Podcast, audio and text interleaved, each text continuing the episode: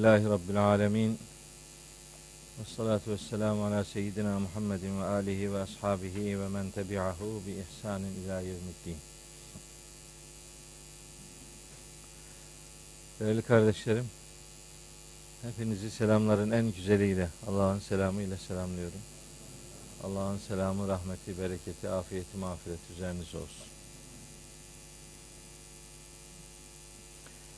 Bugün Müddessir suresinin 26. ayetinden itibaren bir bölüm okumaya gayret edeceğiz. Cenab-ı Hak önce bana söyleyeceklerimi doğru söylemeyi lütfeylesin. Sonra size dinleyeceklerinizi doğru dinlemeyi, doğru anlamayı ve doğru yaşamayı nasip ve müyesser eylesin.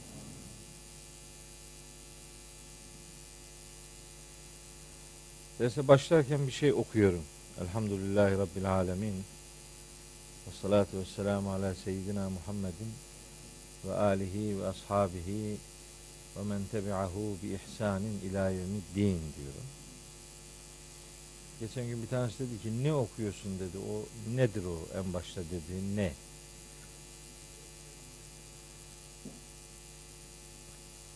Sesi sonra çıkacak.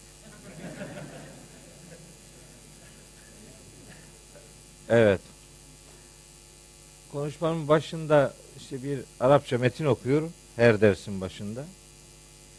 Nedir dedi o okuduğun ne diyorsun dedi.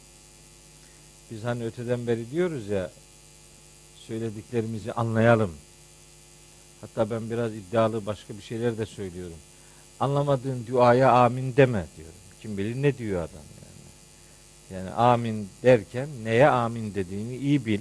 Onun için anla, duanı anla diye. Bu mesaj iyi oturdu belli ki. Adam bizim dersin başında söylediğimizin tercümesini istiyor. Ne ne diyorsun yani? Neyle başlıyorsun? Dedim Euzu besmele çekiyorum en başta. Hayırlı işlere besmele ile başlarsanız sonu hayır gelir diye peygamberimizin bir sözü var aleyhisselam. Onu yapıyoruz. Besmele ile başlıyoruz. Sonra ayet okuyacağım zaman Estaizu billah diyorum. Ee, Kur'an okuyacağın zaman ya da Kur'an okuduğun zaman kovulmuş şeytandan Allah'a sığın diye Nahil suresi 98. ayette doğrudan hepimize yönelik bir emir var. Onun gereğini yerine getiriyorum. Ya euzu billahi mineşşeytanirracim diyorum ya da onun kısaltılmış estaizu billah Allah'a sığınıyorum. Estaizu billah o demek yani. Allah'a sığınıyorum, oradan yardım istiyorum demektir. Elhamdülillahi Rabbil Alemin. Hamd, övgü, alemlerin Rabbi olan Allah'adır. Başkası hamde layık değildir. Ve salatu ve selamu ala seyyidina Muhammedin. Peygamberimize yönelik desteğimiz, ona yönelik teslimiyetimiz, onun getirdiği, tebliğ ettiği esaslara yürekten bağlılığımızı beyan ediyoruz. Sadece yardımımız, duamızdan ibaret değil, olduğu gibi faaliyetlerimizle de ona destek olmaya gayret ediyoruz. Bu duamızın muhataplarından biri de ailesidir.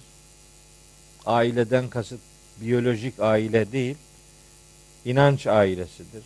Onlara da dua ediyoruz ve alihiden kasıt biyolojik aile değil, inanç ailesidir.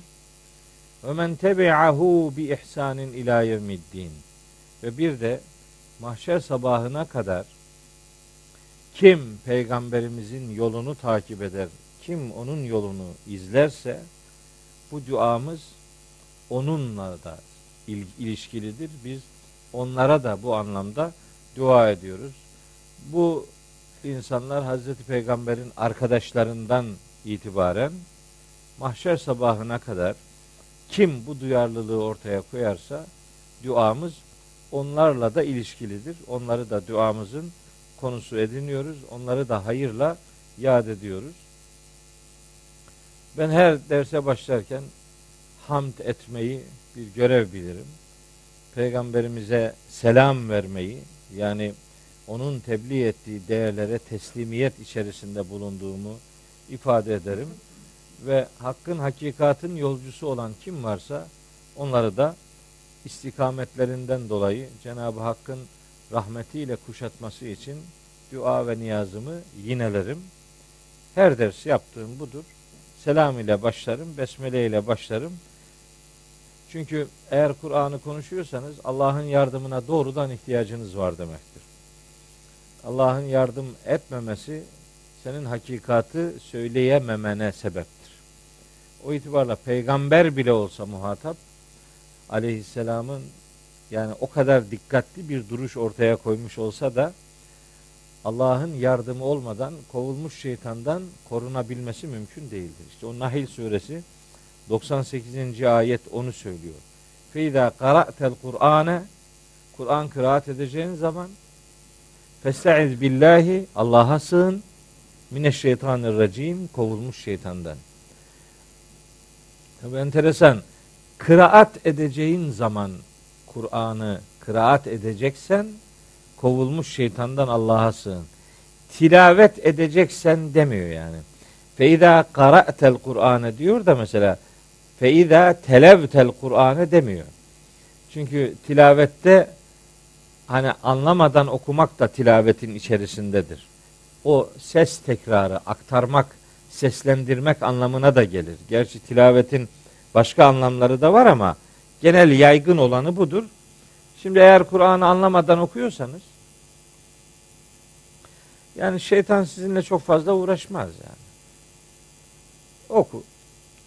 Yani reçeteyi okuyorsun ama ilaç kullanmıyorsun. Sorun yok. Okuyabilirsin. Oku. Doktorlar reçeteyi ilaç kullanılsın diye yazarlar.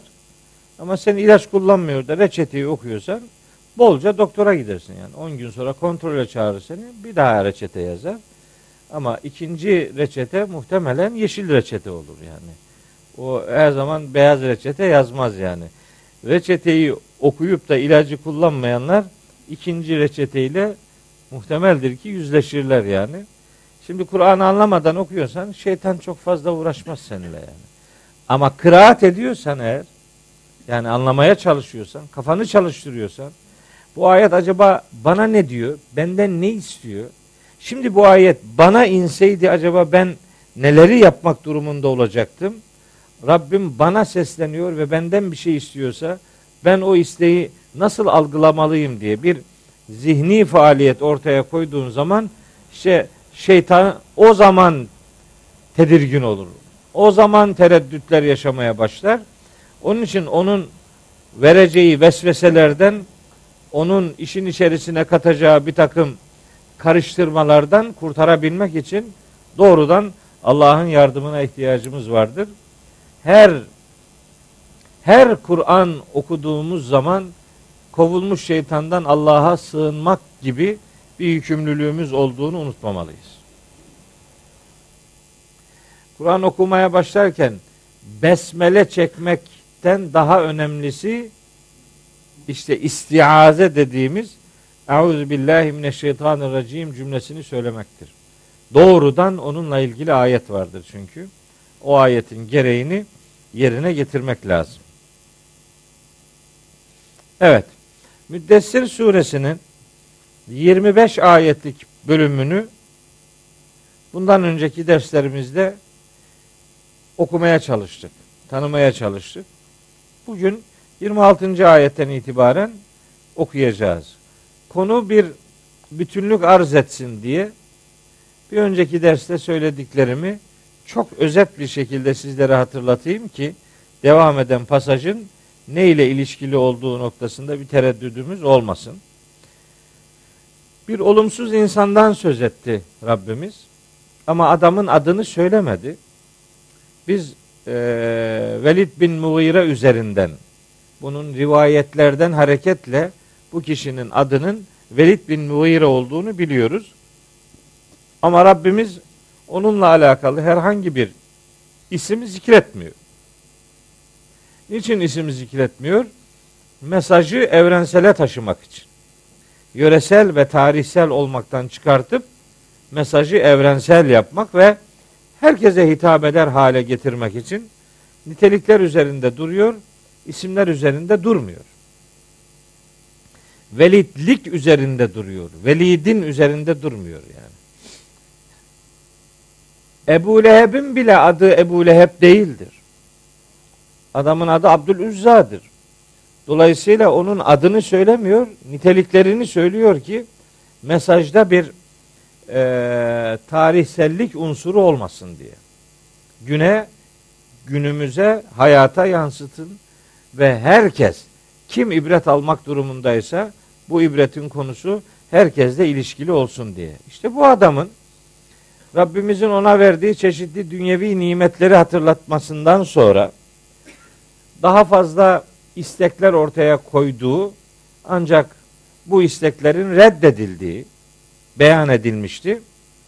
Ve onun fiilleri bağlamında işte bir takım kendine göre tefkir dediğimiz bir takım hezeyanlar ürettiği, bir takım kendine göre ölçüp biçimler yaptığı, bunu defalarca tekrarladığı, yeni çareler aradığı, yüzünü ekşittiği, suratını astığı, hakikate arkasını döndüğü, kibir gösterdiği ve bu kibirlilik neticesinde de vahye dair vahyin etkileyici ya da eskiden beri süre gelen bir büyü olduğunu beyan ettiği hatta büyü olduğu fikrini de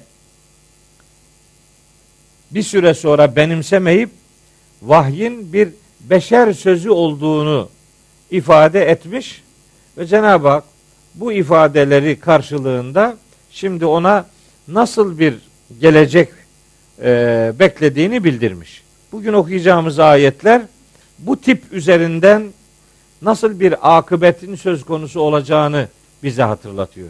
Bugün okuyacağımız ayetler Kur'an hakkında, vahiy hakkında insanlar eğer bir hezeyan türü, aslı astarı olmayan bir takım yaklaşımlar, yakıştırmalar, bir takım düşmanlıklar eğer üretiyorlarsa onları hangi akıbetin beklediğini böyle sıra sıra bize ifade ediyor.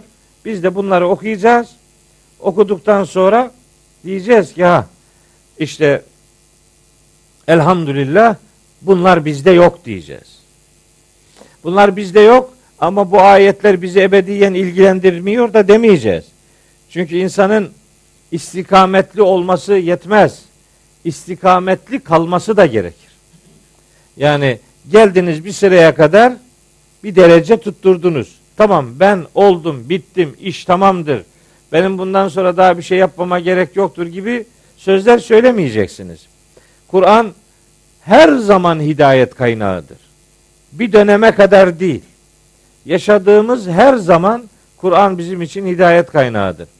Bakara suresinin hemen başında öyle buyuruyor ya. Estağfirullah. Hüden lil muttakin. Kur'an muttakiler için bir hidayet kaynağıdır. Hidayet demek rehberlik demek. Yol gösterir yani. Kur'an e zaten adam muttaki. Bunun bir daha yol gösterilmeye ihtiyacı nedir diyebilirsiniz. Biz de onu ifade ve izah bağlamında diyoruz ki muttaki olmak çok önemlidir. Ama muttaki ölmek çok daha önemlidir. Muttaki ölebilmek için muttaki kalmak gerekir. Muttaki kalmanın yolu hayatı Kur'anlaştırmaktan geçer. Hayatınızı Kur'anlaştırmıyorsanız bir süre bir muttaki olduk tamam bitti bu. Hayır bitmez. Onun için mesela İslam tarihinde bazı filozoflar isimleri şudur budur mühim değil. Bu tür dini prensipler avama yöneliktir derler. Yani benim gibi filozof bir adam bu saatten sonra bu primitif işleri niye yapacakmışım ki derlermiş. Ne olacak bu bu namaz kılmak mesela. Sokaktaki adamın işidir. Namazın maksadı madem ki insanları kötülüklerden alıkoymaktır. Ankebut 45. ayetten hareketle ben zaten kötülük yapmıyorum. Öyleyse namaz kılmama gerek yoktur. İşte madem ki e, oruç tutmaktan maksat açların farkına varmaktır. Ben diyet yapıyorum. Açlığı tanıyorum. E, açlara da zaman zaman yardım ediyorum. O zaman oruç tutmaya da gerek yoktur. Hacca gitmek zaten Suudi Arabistan'ın ekonomisine yardımdır. Ben onlara yardım etmektense ben burada işte başka fakirlere yardım ederim. Hacca gitmeme de gerek yok. Kendince bir mantık ortaya koyup haşa Allah'a akıl öğretmek girişimleridir bunlar. Biz Allah bir şey dedi mi sesimizi keseriz. Bitti. Allah'ın kelamı oldu mu başka söz orada devreye girmez. Allah konuştu mu başkasına susmak düşer yani. Öyle bir şey yaşamıştım da vakti zamanında.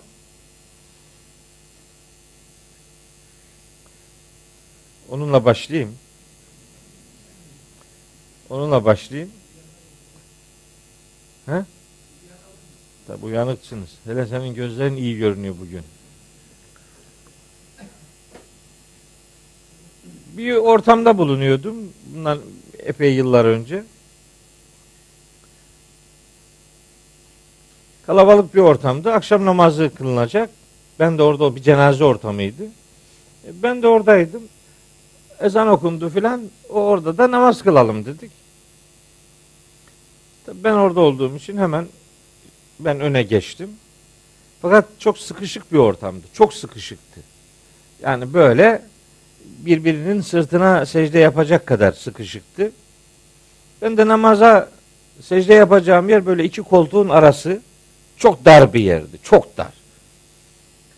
Neyse akşam namazı birinci, ikinci rekatı kıldık. Üçüncü rekattayım. Ya aklıma geldi ki benim abdestimle ilgili bir sıkıntı. Ya acaba abdestim ya acaba abdestim yok muydu lan? Acaba abdestim ak, akşam sabah yani böyle bir sıkıntıya girdim. Üçüncü rekatta kılıyoruz. Kendi kendime dedim ki ya Rabbi yani abdestten maksat. Tabi abdestin emir olduğuna inanıyorum yani. Benim gibi adam abdestle pazarlığı olur mu yani? Abdestsiz olur mu ibadet? Olmaz. Fakat kendime göre şimdi mantık yürütüyorum namazda. Üçüncü rekatta. Yani abdest maksat temizlik. Yani tertemiz olmak lazım. Ben zaten temizim dedim yani. Zaten yani en kötü ihtimal ikindi abdest aldım yani. Hani eğer bozulduysa abdestim yani öyle dünden kalma bir abdest değil bu yani. Neticede ikindiyi aldım. Onunla evde oturuyoruz yani. Bir kirlenmek gibi bir ihtimal yok yani. Şimdi diyorum ki namazda hem namaz kılıyorum hep bunlarla uğraşıyorum. Ya Rabbi bu abdest şimdi namaz için eğer gerçekten çok önemliyse önemli olduğunda bunun şart olduğunda tereddüdüm yok. Elbette yok. Fakat şimdi nasıl namazı bozacağız? Bütün millet arkanda duruyor. Sen de ayakta hop ayakta. Esselamu Aleyküm abdestim yoktu. Bunu diyemeyiz. Kendi kendime felsefe yapıyorum. Yani bu çok önemliyse eğer ya Rabbi kendi kendime diyorum ki ya Rabbi bu iş eğer çok önemliyse ne olur? Bir şey olsun da bu namaz bozulsun. Kendi kendime öyle diyorum. Bir şey olsun. Ne olsun? Mesela ben bayılayım. Veya işte düşeyim. Bir karışık bir şey olsun. Bozulsun bu namaz yani. Eğer çok önemliyse niye ben e, böyle haşa haşa yani bir yanlış bir iş yapayım yani. Rüküye vardık bir şey yok tabi. Semi Allahu limen hamide devam ediyoruz. Tam secdeye giderken işte orası çok dar olduğu için hani zor sıkışıyorum oraya. Şöyle bir karış kaldı tam yere değmeye. Ben akrepten çok korkarım. Akrep gördüm mü benim bütün afiyetim kaçar yani. Ya tam yere inerken şu kadar bir akrep çıktı. O tam secde o koltukların arasından yani ıssız bir evdi. Cenaze sebebiyle işte şenlik olunca demek hareket oldu. Hayvan işte e, rahatsız oldu filan. O akrebi orada zaten bir saniye daha görmesem hani secdeye giderken gözlerimi kapalı gitseydim tam onun yani secdemizi akrebe yapacaktık yani. Tam öyle olacaktı. Tabi ben onu görünce bir bağırdım. Arkamdakiler onlar da karıştı ortalık. Şimdi ortalık karıştı. Hoş ben akrebi gördüğüm zaman kaçmam. Yani tiksinirim hayvandan. Dolayısıyla öyle bir ürküntü vardır bende. Fakat şimdi o üçüncü rekatta yaşadıklarımı ben biliyorum. Kimsenin bir şey bildiği yok. O anda öyle bir şeyi gördüğüm için ben o kadar korktum. O kadar afiyetim kaçtı ki kendi kendime dedim ki sen kim oluyorsun da Allah'ın sana yap dediği şeyin felsefesini yapıyorsun. Sana mı düşmüş? Sana Allah abdest al dediyse ne ne muhakemesi yapıyorsun be? Sana mı kalmış? Allah'la pazarlık yapılır mı? Yaparsan öyle olur işte. O büyük bir korkuyla namaz filan bozuldu tabii. Ondan sonra çıktım bir daha abdest aldım. Geldim. Dedim ki onlara gene demiyorum. Böyle bir şey şeytan işte adamı bindi mi biniyor yani. Dedim ki oradakilere ya dedim bakın aynen böyle oldu vallahi dedim. Dolayısıyla ben yeniden abdest aldım. Mümkünse siz de alın. Bu namazı bir daha kılalım. İşte bir kısmı dedi ki orada bana akıl verenler de çıktı. Yani hocam senin abdestin belki yoktu ama cemaatin namazı olurdu. Sen de ondan sonra iade edersin. Bana bir şey öğretme dedim. Bırak şimdi. Ben onları biliyorum. Ben onları düşünüyordum zaten namazda. Bunların namazı zaten olur. Sorun değil. Ben de benimkini iade ederim falan. Ama bunun yanlış olduğu gün gibi aşikar. Gün gibi aşikar bir işte Allah'la pazarlık yapılmaz. Ben ondan sonra Kur'an ayeti bir şey diyorsa asla ve kat'a o konuda akıl yürütmem. Ben onu aklımla anlarım ve onu yaparım. Daha pazarlık yapmam. Şimdi mesela ayette diyor. Ey iman edenler Cuma günü çağrıldığınız zaman namaza koşun. Bu ayet açık. Ben bu ayeti anladım. Aklımla da anladım. Şimdi biri bana dese ki bu ayet her ne kadar öyle diyorsa da mesela kadınlara farz değildir canım. Ayet öyle desin. Ya öyle mi? Allah bütün müminlere farzdır diyor. Sen diyorsun ki yok. Allah yanlış söyledi. Yani eksik bunun yarısı kadına yok, ona yok, buna yok. Bir liste çıkartıyorlar. Kimin kılacak? Kılacak olanlar azınlıkta. Herkes bir taraftan kurtarıyor. Kadın yok, çocuk yok, hasta yok, yolcu yok. Seferi. Adam seferi cuma yok. Bir kısmı onu da yırtıyor. Daha da halkayı genişletiyor. Burası Darül Harp'tır. Burada da yok. Kim kaldı geriye? İşte hiç yapacak bir işi kalmayan adamlar bir cuma onlara farz kaldı. Ya ayet ya ayetle pazarlık yapılır mı ya? Allah bir şey dediyse sana düşen edebinle onun dediğini yapmaktır. Başka başka muhakemeleri başka işlerde yap. Müslüman Allah'ın her bir dediğine yüreğinden teslim olan adamdır. Yürekten teslim olacaksın. Bu benim anlattığımı YouTube'da paylaşmışlar. Twitter'a düştü, Facebook'a düştü filan. Bir kısmı yazmış altına. Abdestsiz namaz kılan hoca. ya ne çukur adamlar var ya. Çukur yani. Ben diyorum ki Allah'ın ayetiyle pazarlık yapılmaz. Allah bir şey dediyse ona yüreğini katıp teslim olacaksın. Ben öyle bir şey yaşadım. Sen de yaşama yani. Teslim ol. Önünden sonundan her tarafından Allah'a teslimiyet akan bir tecrübe yaşadım. Bunu anlatmayabilirdim de hiçbir yerde. Ama benim derdim Kitabullah bir şey dediyse Müslümanın ona yüreğini katarak teslim olmasıdır. Bu pazarlık kaldırmaz arkadaş. Allah dediyse söz bitmiştir.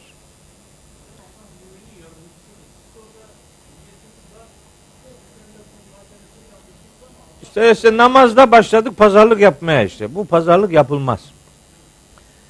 Bir şeyin yanlış Allah bir şey dedi mi ya eyyühellezine amenu izâ kumtum ile salati fasilu vücûheküm Ve eydiyeküm ilel merafiki. Namaza durduğunuz zaman işte abdest alın demektir. Bitti canım daha bunun ne felsefesini yapıyorsun ya? Felsefe yapmaya başladığın zaman bu anlamda hangi bir emri kemaliyle yapabilirsin? Hemen sor. Namaz niye beş vakittir de 15 vakit değildir mesela. Niye beş vakittir de üç vakit değildir. Bir vakit değildir. Hadi bakalım uğraş. Oruç niye 30 gündür de 130 gün değil. Veya niye 15 gün değil. Sorular biter mi? Sen haşa Allah'a danışmanlık mı yapacaksın canım? Allah öyle belirlediyse bunun yolu budur demektir. Din Allah'a giden en kestirme yolun adıdır. O yolu Allah belirler. Bunun için muttaki olmak lazım. Allah'a karşı derin saygıyla kuşanmak lazım. Yani muttaki olmak libasu takva ile kuşanmaktır. Libasu takva takva elbisesi demektir. Takva elbisesi insanın fıtratını Allahu Teala'nın yarattığı o asıl değerlerle yüreğini, kalbini, her şeyini buluşturmaktır. O elbise seni adam eder. Eğer takva elbisesi yoksa diğer giysiler sadece örtünme manasını verir. Tesettür denmez ona yani mesela. Erkek içinde kadın içinde. Yani böyle bir Kur'ansız ve Kur'an'a rakip bir hayat götürüyoruz farkında olmadan. Allah bir şey dedi mi Müslümana düşen ona karşı teslimiyettir. Başka başka da bir şey yok. Bu kitap herkes için hidayet kaynağıdır ve nasıl adam olunacağının ilkeleri, prensipleri bu kitapta yazılmaktadır. O kitabın prensiplerine karşı bir duruş ortaya koyarsanız ya da bu kitabın istediği gibi bir insan olmazsanız ne olur? Bunun sonunda bir canavarlaşmış bir e, toplum görürsünüz. İşte geçen hafta bir kızımızı işte gördünüz nasıl nasıl katlettiklerini. Ezgican mı? Özgecan mı? Özgecan diye bir kızımız. Allah rahmet eylesin yani. Namusu için, iffeti için e, ayakta durdu, dik durdu ve fakat namet eller o çocuğun hayatına kastettiler ve onu hunharca katlettiler.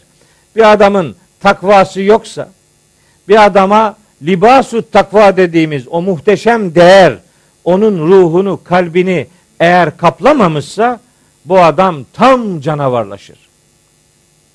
Yırtıcı hayvanlardan daha tehlikeli olur. Hiçbir hayvan bir başka hayvana bunu yapmaz. İşte sorumluluğunu bilmeyen, takvası olmayan, libasu takva dediğimiz imanını, hayasını, edebini kuşanmamış insanların yapmayacağı çirkinlik yoktur.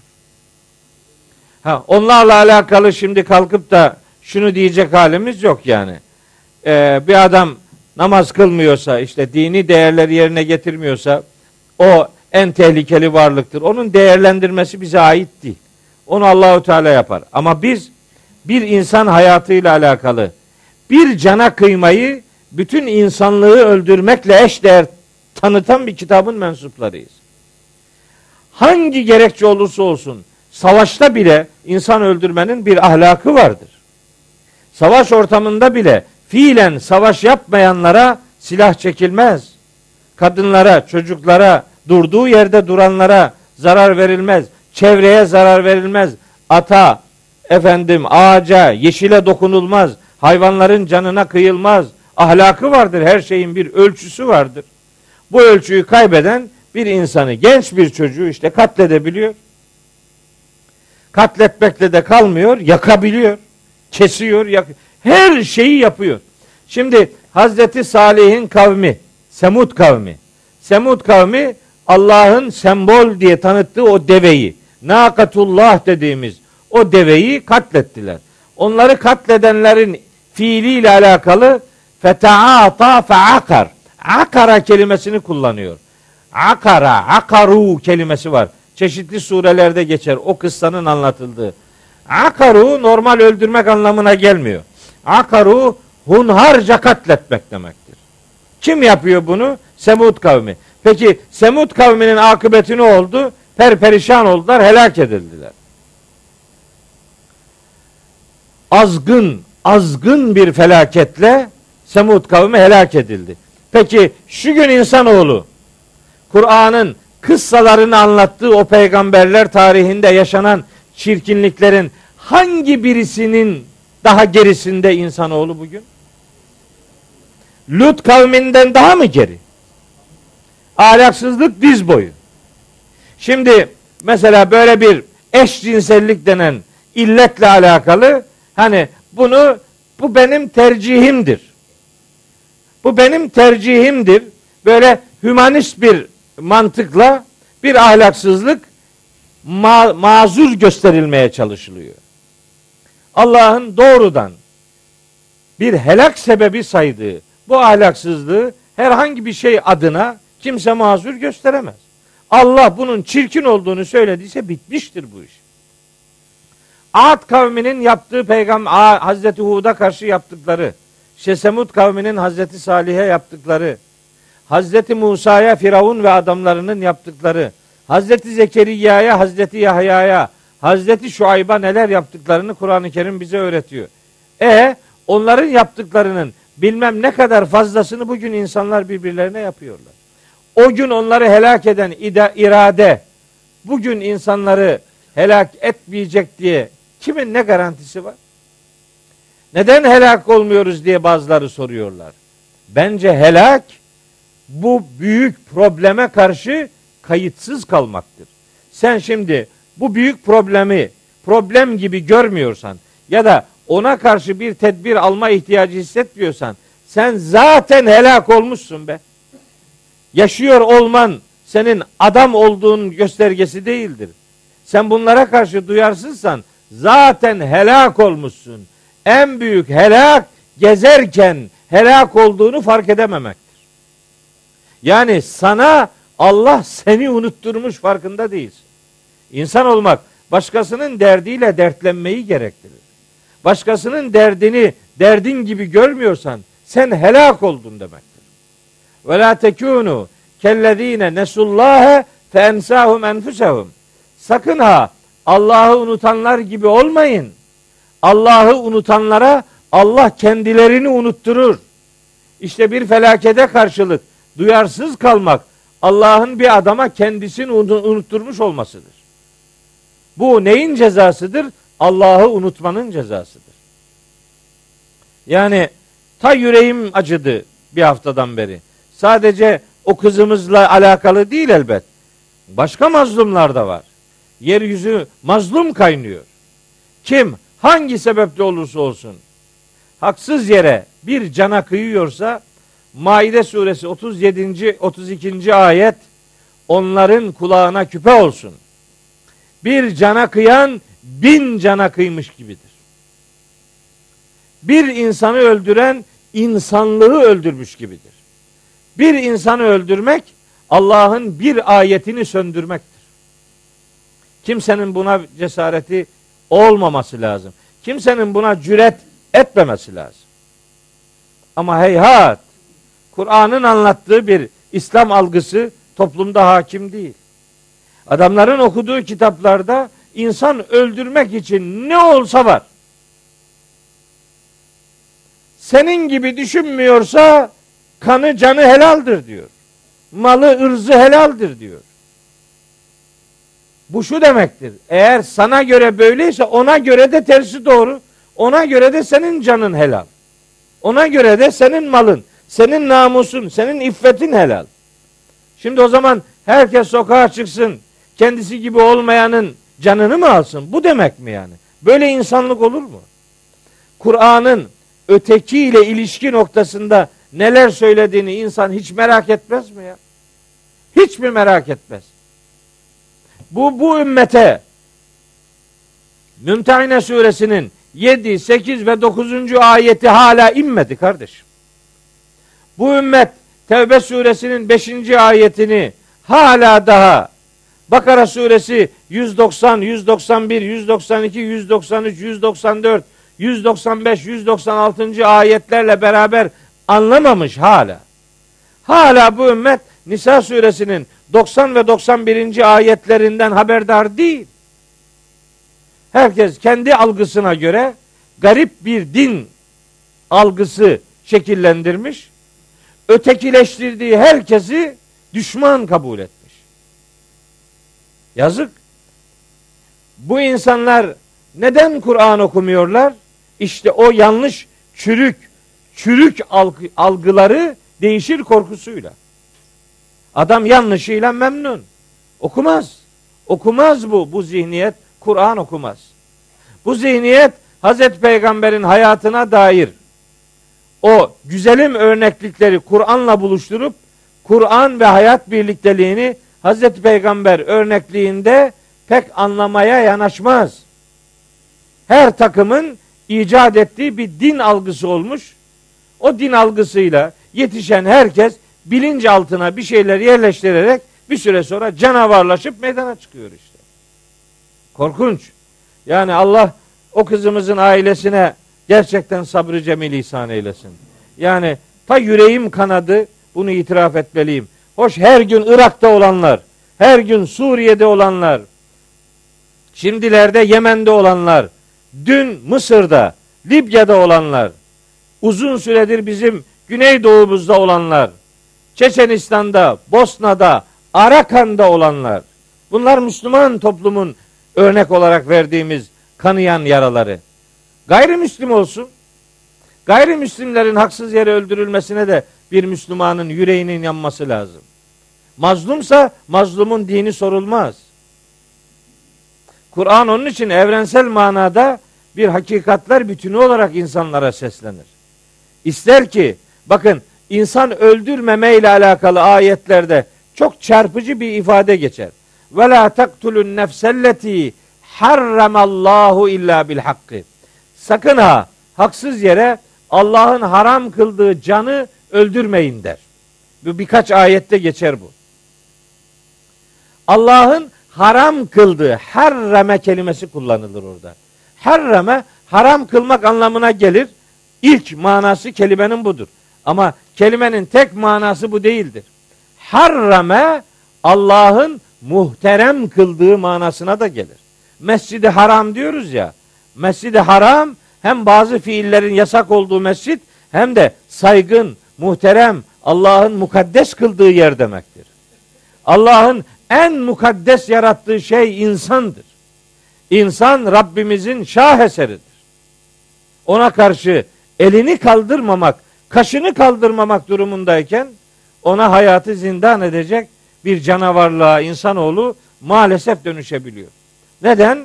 Kur'an'ın libasut takva dediği o muhteşem değeri hayatına taşımadığı için.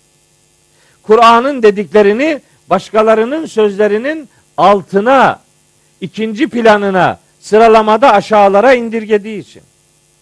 İşte biz bu arızaya, bu akan çirkin ırmağa katkı vermeme adına Allah'ın kitabının arı duru prensiplerini insanlarla, kardeşlerimizle paylaşmaya gayret ediyoruz. Bu derslerin bütünüyle maksadı budur. Başka, başka da bir amacımız yok. Ne bilgiçlik taslamak, ne hava atmak, ne dünyevi bir makam, bir mevki peşinde koşmak. Asla bunların hiçbir tanesi söz konusu bile değildir. Maksat Rabbimizin bize gönderdiği şu ilahi mektubu anlayarak hayatımızı Allah'ın istediği gibi yaşamaya gayret etmektir. Bir olumsuz insan tipinden söz ediyor. İşte oku, okumakta olduğumuz Müddessir suresinde. Bu adamların Allah'ın dininin Allah'ın gönderdiği prensiplerin bir beşer kaynaklı olduğu, insan kaynaklı olduğu suçlamasını yapan zihniyete karşı bugün de aynısını söylüyorlar. Yani o gün Velid bin Mugire Kitabullah'la alakalı bir takım çalışmalar, bir takım hezeyanlar üretiyordu. Yani bugün masum mu insanlar? Hayır. Bugün de mesela Kur'an'a mesela çöl kanunu diyebiliyor bir adam. Muhammed'in ürettiği şeyler diyebiliyor. Aynı hezeyanlar bugün de devam ediyor. Ama bizim onlara karşı sözümüz gene Kur'an'la olacaktır. Gene Kur'an'ın onların fıtratına seslenen o muazzez prensipleriyle olacaktır. Biz inanıyoruz ki insanla egosunun arasına başkaları girdiği için insan azgınlaşıyor. Oysa insanı fıtratıyla buluşma noktasında arasında bariyerleri kaldırırsanız bir bariyer ortada kalmaz ise fıtrat ilahi prensipleri asla yadırgamayacaktır. Siz kendinizi değil Kur'an'ı anlatın. Muhatap eğer çok inatçı bir kafir değilse sözünüze itibar edecektir. Ama Kur'an adına, din adına Kur'an'ı değil de kendinizi anlatırsanız, grubunuzu anlatırsanız, cemaatinizi, tarikatınızı, mezhebinizi, meşrebinizi anlatırsanız, din budura getirirseniz, din bizim mezhebin dediğidir derseniz, öbür mezhepleri dinsizlikle suçluyorsunuz demektir. Onu ötekileştiriyorsunuz. Onu ötekileştirdiğiniz zaman onun canını malını kendinize helal görüyorsunuz. Ama bu Kur'an'ın size verdiği bir hak değil. Bunu sadece insanlar kendileri ürettiler. Bizim derslerimiz fıtratla buluşma dersleridir. Fıtrata yeniden dönme dersleridir. Yaptığımız budur. Bir olumsuz tipin Cenab-ı Hak tarafından nasıl karşılandığına dair prensiplerini şimdi size hatırlatayım. Estağfirullah. Böyle Kur'an'a bir büyü diyen algıyla Kur'an'ı bir beşer sözü diye tanıtan algıya karşı Rabbimiz buyuruyor ki Seuslihi sakar. Biz bu adamı ben yani diyor Allahu Teala kendisi ben bu adamı yakında yakında sakara atacağım. Usli asla yusli atmak, yaslamak demektir. Ben bu adamı yani din adına Kur'an'a hakaret eden insanlara cezayı Allah verir. İnsanlar veremez. Allah'a karşı işlenen suçun cezasını Allah verir. İnsanlar veremez. İnsanlar kendilerine karşı işlenen suçun cezasını da insanın kendisi veremez. O zaman kaos olur, anarşi olur, terör olur. Herkes kendi hakkını kendisi elde edecekse herkes birbirine birbirinin boğazına sarılır. Din adına Allah'a karşı işlenmiş bir suçun cezasını Allah verir. İnsanlar değil. Seuslihi sekar. Onu sekara atacağım diyor Allahu Teala. Hemen ayetle alakalı birkaç bir şey söyleyeceğim. Bakın. Sekar kavurucu ateş anlamına geliyor. Sekar kelimesi. Bunun kelime olarak yani sözlük anlamı kavurucu, kavurucu ateş, alev demek, sekar. Ben onu sekara atacağım.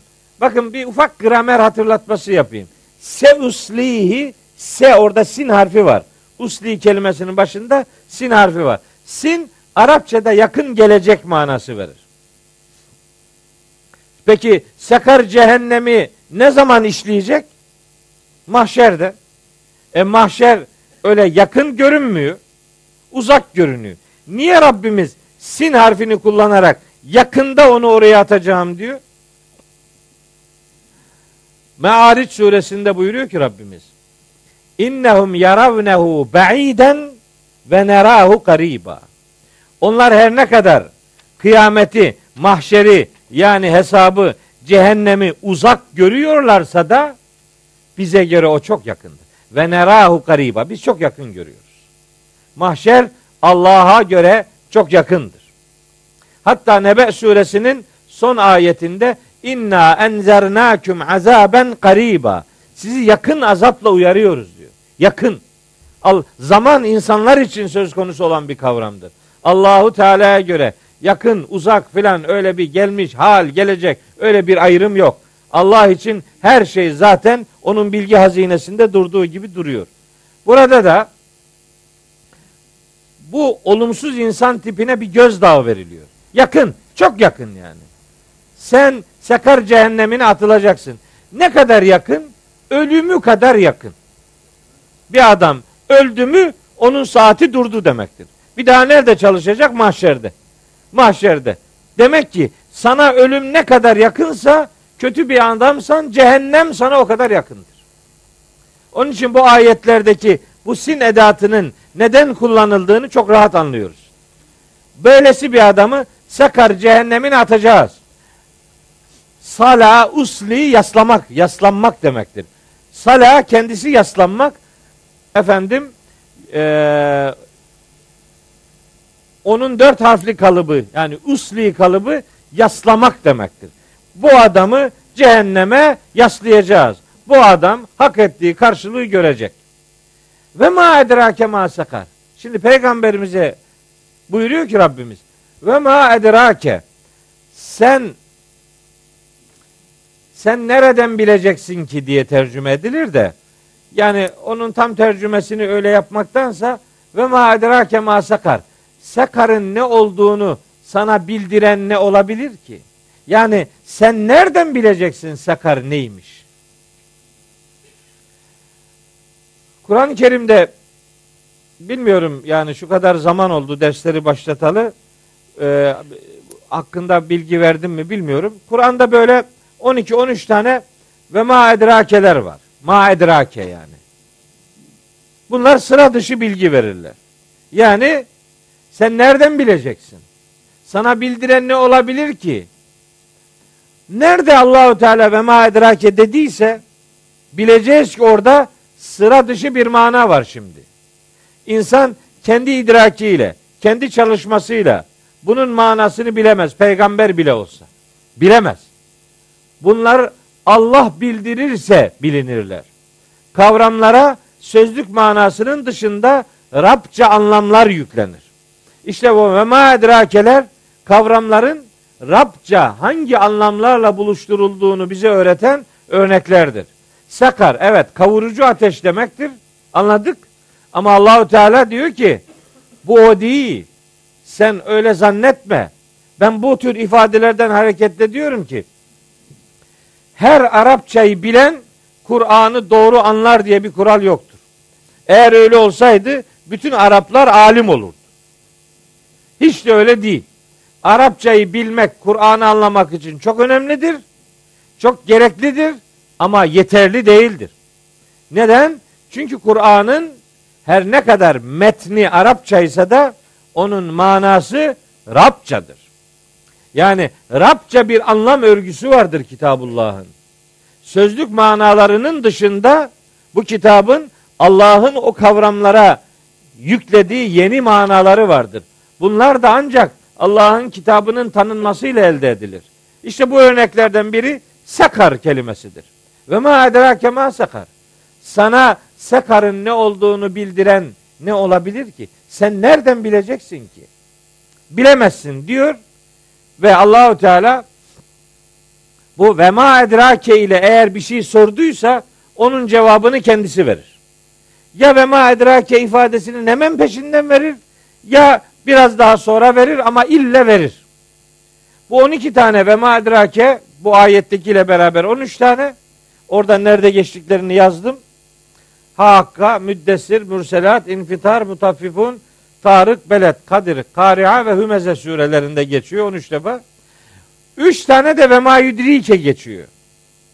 Yani aynı ifadenin bir başka zaman kalıbı, muzari kalıbı sana bildiren ne olabilir ki? Onlar da üç tane. Biri Ahzab 63, biri Şura 17, biri Abese 3. Ve ma yudrike sana bildiren ne olabilir ki? Bildirecek ne olabilir ki? Yani kimse bildiremez ve ma yudrike ile sorduklarının cevabını da Allahu Teala vermemiştir. Ve ma edrakelerin cevabını vermiştir ve ma yudrikelerin cevabını vermemiştir. Neden? Çünkü bunlar iki konudur. Biri mahşerle alakalı, son saat dediğimiz kıyametle alakalıdır. O Ahzab suresi ve Şura suresinde geçenler ve ma yudrike lealle saate tekunu gariba. Kim bilir? Sen nereden bileceksin? Belki de o son saat çok yakındır diyor. Yani kıyametin vaktini Allah hiç kimseye bildirmemiştir. Peygamberimiz dahil. Bilemezsin diyor. Sen de bilemezsin. Hiç kimse bilemez. Öbürü de gayiptir. Abesede olan gayb. Ve ma yudrike. Hem senden ne, sen nereden biliyorsun? Leallehu yezzekka. Belki o arınacak. Bu gayiptir. Gaybı Allah'tan başka hiç kimse bilemez. Son saat dediğimiz kıyamet de gayiptir ve o gaybı da Allah'tan başka hiç kimse bilemez. Siz bakmayın öyle tarih verenler oluyor. O aybettin. Gününü, tarihini, saatini, saniyesini verenler var. Ama çok akıllılar. O o kadar akıllılar ki onlarla beraber yaşıyor da bak öyle demiştin. Tarih geldi kopmadı diyebileceğimiz bir tarih yok. İleriye bir yüz sene sonra söylüyor, yüz sene sonra ne sen varsın ne ben. Bunun hesabını sana soramayacağız. Niye böyle yalan konuştun diyemeyeceğiz yani. Bizim orada öyle bir tanesi anlatıyordu. Bir tarih verdi. Dedim ki hocam öyle bir tarih veriyorsun ki o tarihte sen yoksun ben de yokum. Nerede? Çünkü 120 sene sonra diyorsun. Yok. E dedi biz dedi bunu Ebced'den bulduk. E Allah peygamberimize diyor ki sen bilemezsin. Sen sen peygamberimize diyor sen bilemezsin. Sen nasıl biliyorsun bunu? Bunlardan diyor harflerden çıkardım tarih bu çıkıyor. Hiç çıkmadı be bu tarihler. Bu tarihleri ne kadar tahmin eden çıktıysa tamamı yanıldı.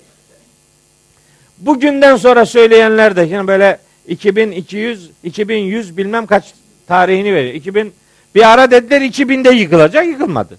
2002 dediler gene yıkılmadı. 12 dediler yıkılmadı. 2-2 gidiyor hep böyle. 2015'e geldik gene yıkılmadı. Bunun alameti filan yok.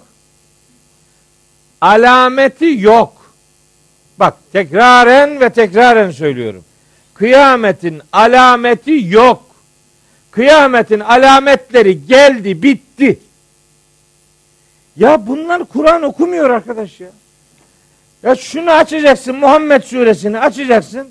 Surenin 16. ayetine bakacaksın.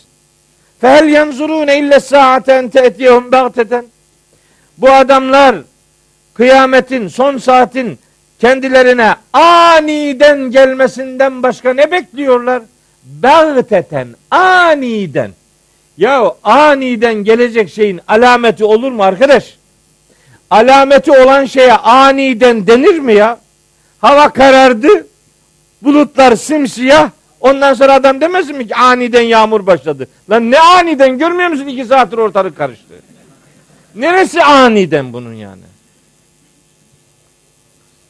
Böyle anidenlik olmaz. Sonra da diyor ki Rabbimiz fakat cae eşratuha kıyametin son saatin bütün alametleri geldi. Yemin olsun geldi diyor. Bitti. Bu ayet geldiğinde alametler bitmişti. Neydi bu ayet geldiğinde? Hangi alametler var? Son peygamberden önceki peygamber Hazreti İsa, son peygamber Hazreti Muhammed aleyhisselam ve nihayet Kur'an. Bunların üçü geldi kıyametin alametleri bitti. Peki ne kaldı? Aniden kopuş kaldı. Peygamberimize kıyametle ilgili sorular sorduğunda Efendimiz hep öyle dermiş. Böyle iki parmağını yan yana getirirmiş. Ben ve kıyamet ene ve sa'ah kehateyni dermiş. Ben ve bu son saat iki parmak gibiyiz. O kadar yakınız. Sahabiler öyle korkarlarmış ki ha kıyamet koptu ha kopacak diye. O kadar yakın anlatırmış peygamberimiz. Niye? Çünkü aniden kopacağını söylüyor ayet. Peygamberimiz de ona göre açıklamalar yapıyor işte. Her an hazırlıklı olmak lazım. Kıyametin alametinden sana ne ya? Sana bundan sonra alamet ne lazım? Senin senin sen öldün kıyametin koptu demek zaten. Ama olur mu? Aybettim. Bir edebiyat lazım oradan. Değil mi? İsa gelecek. Ya Mehdi gelecek şimdi. Onların hepsi gelecek. Onlar şimdilik olmadığına göre sorun yok. Ya Kur'an okuyun ne olursunuz ya. Kur'an okuyun. Okuyun bu kitabı. Bakın böyle şeylere inanacak mısınız ya? Evet. Ve ma yudrikelerin işte iki tanesi o son saatle alakalıdır ve bunu hiç kimsenin bilemeyeceğini ilan ediyor Allahu Teala. Hem bir ayette değil, onlarca ayette beyan ediyor. Bakın bir tane okuyayım size. Hemen şurada bir sayfa arkada olduğu için hemen söyleyeyim. Cin suresinin 25. ayeti var. Bak. Cin suresi 25. Kul de ki Cenab-ı Hak Hazreti Peygamber'e buyuruyor. Kul de ki in edri ben bilmiyorum. İn orada ma demek. Yani. Bilmiyorum. Ekaribun ma tuadune. Size vaat edilen o azap yakın mıdır? Em yec'alu lehu rabbi emeda. Yoksa Rabbimin onun için uzun bir zaman mı belirlediğini bilmiyorum. İn edri. Bilmiyorum haberim yok diyor. Ya peygamberimiz Allahu Teala bilmediğini söyletiyor. Bizimki bundan memnun değil. illa biliyor diyor. Ya Meryem suresinde benzer ifadeler var. Hatta Bakın bir tane daha söyleyeyim size. Enbiya suresinde 109. ayet. Ve in edri ekaribun em ba'idun ma tu'adune. Size vaat edilen şey yakın mıdır, uzak mıdır bilmiyorum.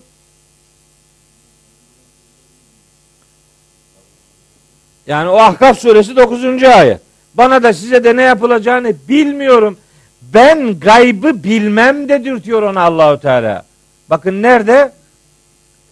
Ee, En'am suresinde buyuruyor ki ayet numarasını söyleyeyim. 47 şey 47 değil yanlış söyledik. 50 51 yok 50 adam tahminen söyledi 50 51 Ha tamam. O mahşer kısmı. 50 ile 51 arasında ayın var. Onun için 50'de duralım.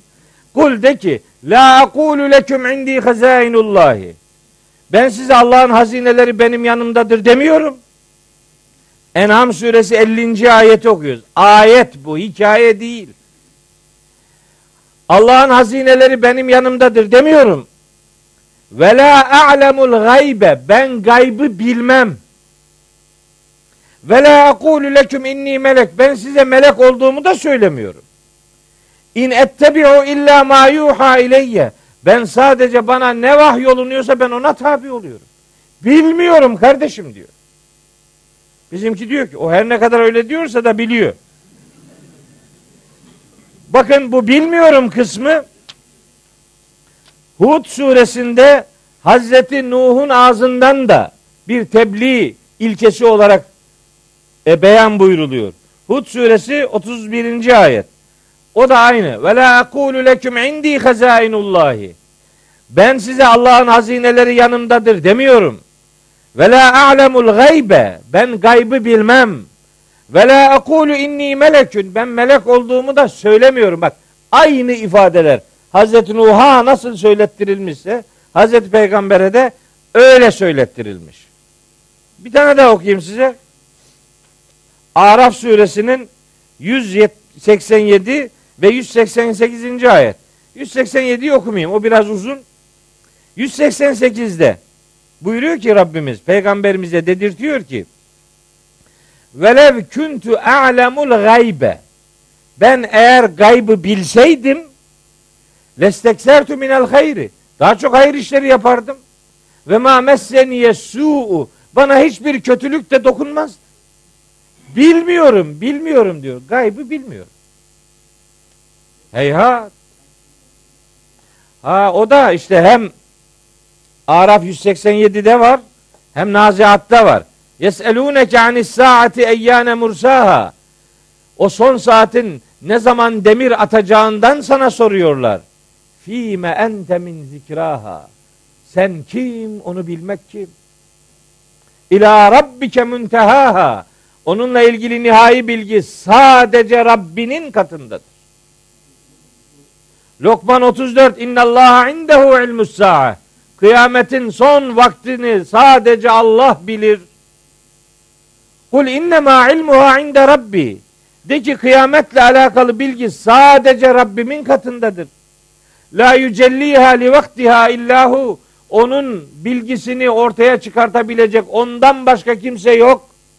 La te'tiküm illa bagteten. Bu kıyamet size aniden gelecek. Yeselûneke sana soruyorlar. Keenneke hafiyyun anha. Sanki sen o konuda bir şey biliyormuşsun gibi. Kul innema ilmuha indallah. De ki kıyametin son saatin vakti sadece Allah'ın katındadır. Velakinne ekteren nâsi la ya'lemun. Ama insanların çoğu bunu bilmiyor. Ya bir tane daha söyleyeyim. Adam olana bir ayet yeter.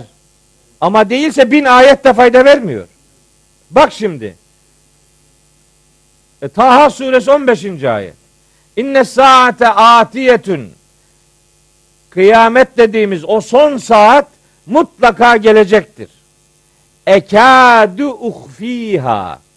Ekadu uhfiha'nın iki tane manası var. Bir manası şu. Ekadu uhfiha.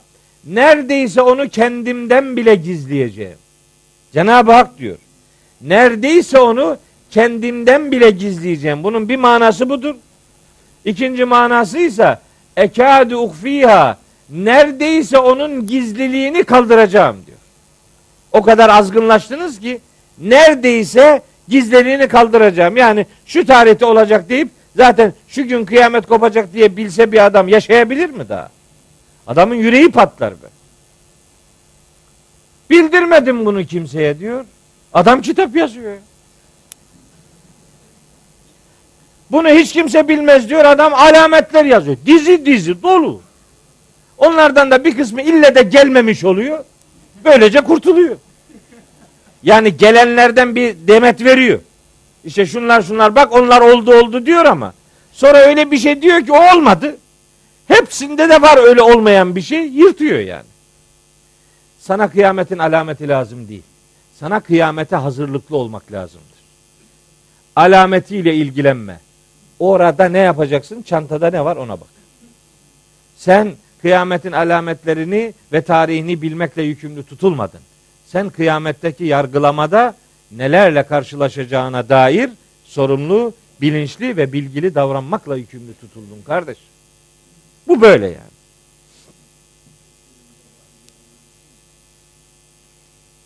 Yani işte ya ben şimdi bir şey yapmak istemiyorum. Biz şimdi var ya fark etmişsinizdir. Aşağı yukarı iki yıldır burada sizinle beraberiz. Ne herhangi bir adamın ismini verdik. Ne de adamı tarif ettik. Benim öyle bir derdim yok. Ben elin alemin yanlışlarıyla uğraşmak durumunda değil. Ben bildiğim Kur'ani doğruyu söylerim. Bana göre el hakku ve zehekal batılı. Kur'an'ın prensibidir bu. Hak gelecek, batıl yok olacak. Sen batılı yok etmek için uğraşıyorsun güya ama getirmeyi vaat ettiğin haktan söz etmiyorsun. Sen karanlıkları bitirmek istiyorsan güneşin doğmasını sağlayacaksın. Güneş doğarsa karanlıklar kaybolur zaten. Ben şu yanlış, bu yanlış, o yanlış diyor, bu yanlış diyor. Burada liste verecek halim yok. Hele ki kimseyi hedef gösterecek bir densizlik yapmam. Asla ve kat'a. Ben olayı anlatırım. Meselenin doğrusu budur. Falancası Allah'a iftira ediyor. Filancası yalan konuşuyor filan diye. Şimdi burada konuşmaya başlasak günlerce isim listesi sıralamak durumunda kalacağız. Bu bize bir şey kazandırmaz ki. Bizim bildiğimiz hakikat ver. İki tane ayeti öğrenmek onların yanlışlarıyla uğraşmaktan bin kere daha iyidir. İki ayete daha yüreğinizi açın. Bir ayet daha hayatınıza insin. Mesele budur. Çünkü bilmediğiniz, anlamadığınız ve yaşamadığınız ayet size inmedi demektir. Hiç kimse kusura bakmasın. Ben Kur'an'a inanıyorum. He, inanıyorsun da neyini yapıyorsun peki? Neyini biliyorsun? Hiçbir şeysini bildiğin yok. Hiçbir şeysinden haberin yok. Hayatının hangi alanında, hangi ayetin seninle irtibatlı olduğundan bir haber götürüyorsun. Bu ayet sana inmedi demektir.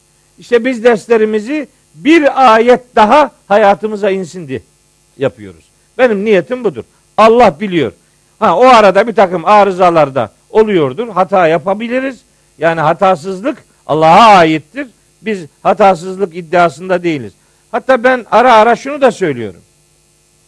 Biz şimdi Müddessir suresini okuyoruz. Müddessir suresini sadece benim anlattığımdan ibaret görmeyin. Başka yiğitler de dinleyin. Ola ki hakikat onların ağzından dökülebilir. Başka kitaplar da okuyun.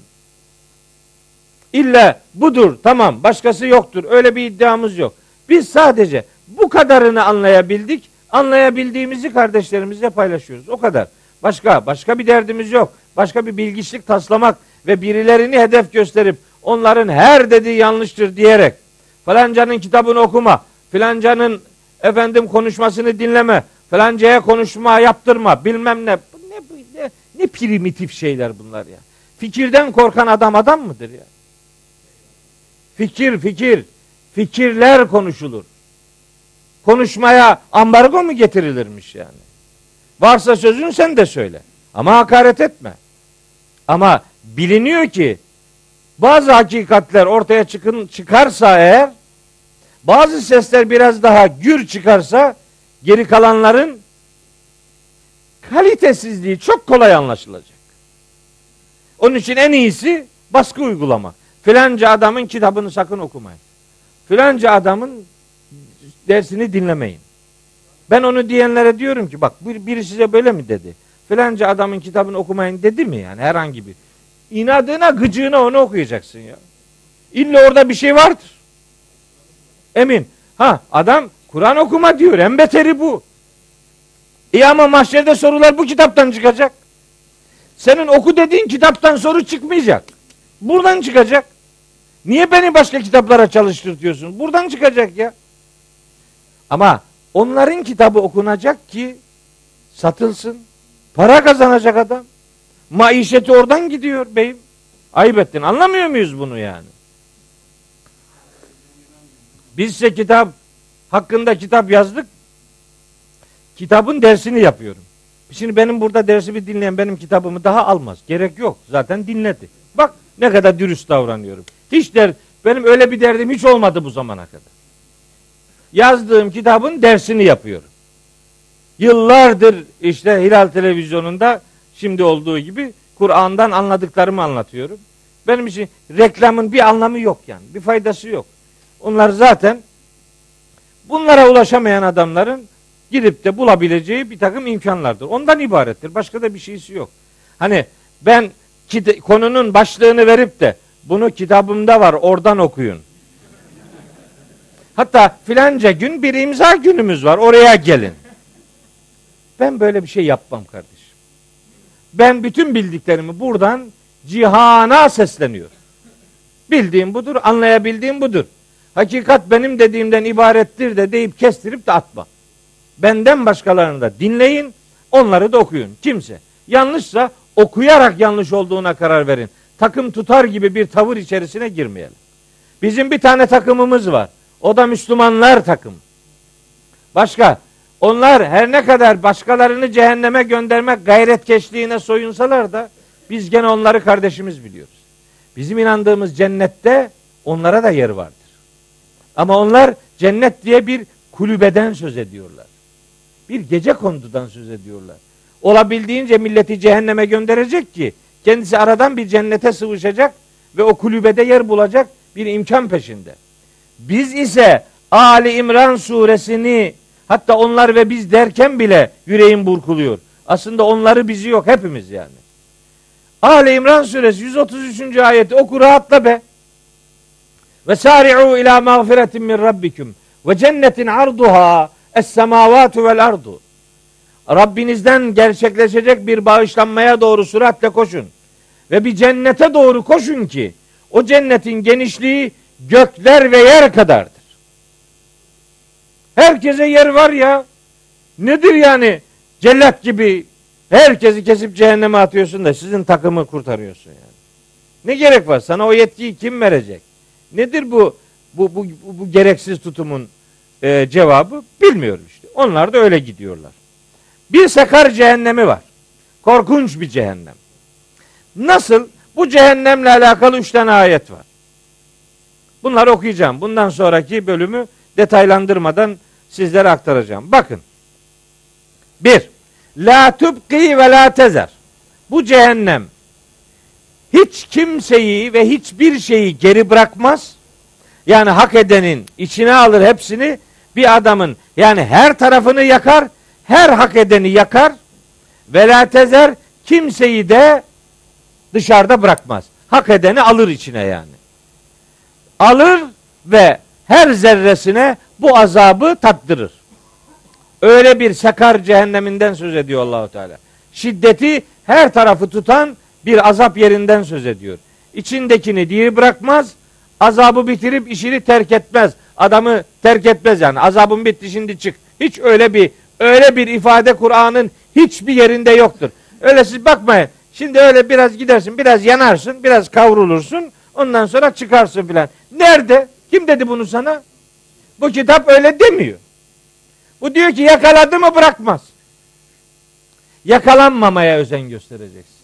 Allah'ın yardımına sığınacak ve onun dediği gibi duyarlı davranacaksın. La tubqi ve la tezer. Ne baki bırakır yani ne adamın yanmadık bir yerini bırakır ve la tezer ne de adamı ateşin dışına iter. Hiç. Yakalandın yandın. Ya yandın yani. Şimdi ben burada ayetlerden bir kısmını yazdım. Onlar üzerinde duracaktım ama artık durmuyorum. Furkan 65. Furkan 13 14. Nisa 56. Taha 74. Ala 13. İbrahim 17. ayetleri tanıtıcı bir cehennem motifi olarak bilmenizi isterim. Bir felaket tellallığı yapıyor değilim. Rabbimiz cehennemini nasıl anlatıyorsa onları oradan bir okumak lazım. Hangi cehennemden korktuğumuzun farkına varalım.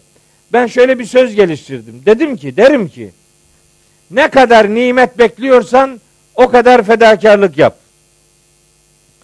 Hasancığım bu içemedik yani. Su ha bu şey sakın hiç içinde katkı yok böyle su.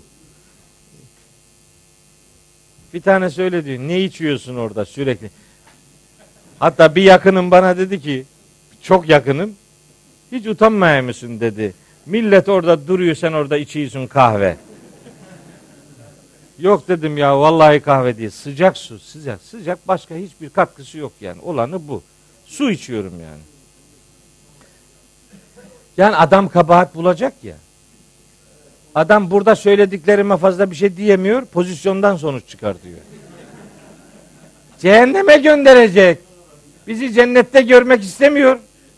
Sözümle değil, eylemimle. İşte kendine göre bak bu bir, bir ayıptır. İşte tok gezen şey komşusu açken tok gezen bizden değildir. Bu, bu, bu tokluk değilse su. Sana da var işte. Üstelik de içemiyorum sıcak yani çünkü. Evet. La tubqi ve la tezer. Şimdi bakın. Levvahatun lil beşer. Biz şimdi bu ayeti atacak mıyız Kur'an'da? İşte Müddessir suresinin 29. ayet. Levvahatun lil beşer. Bu sakar cehenneminin ikinci özelliği beşeri beşeri hani ateşi bizim oralarda öyle derler. Loha çıkartıyor derler. Loha bizim Doğu Karadeniz'de bir, bir ifadedir. Loha ya kavuruyor be yani. Buharı adamı yakan. Bırak kendisini. Buharı adamı yakan ateşin çıkardığı o şeye loha derler yani. Levvaha muhtemelen oradan geliyor. Beşeri yakıp kavuran demektir.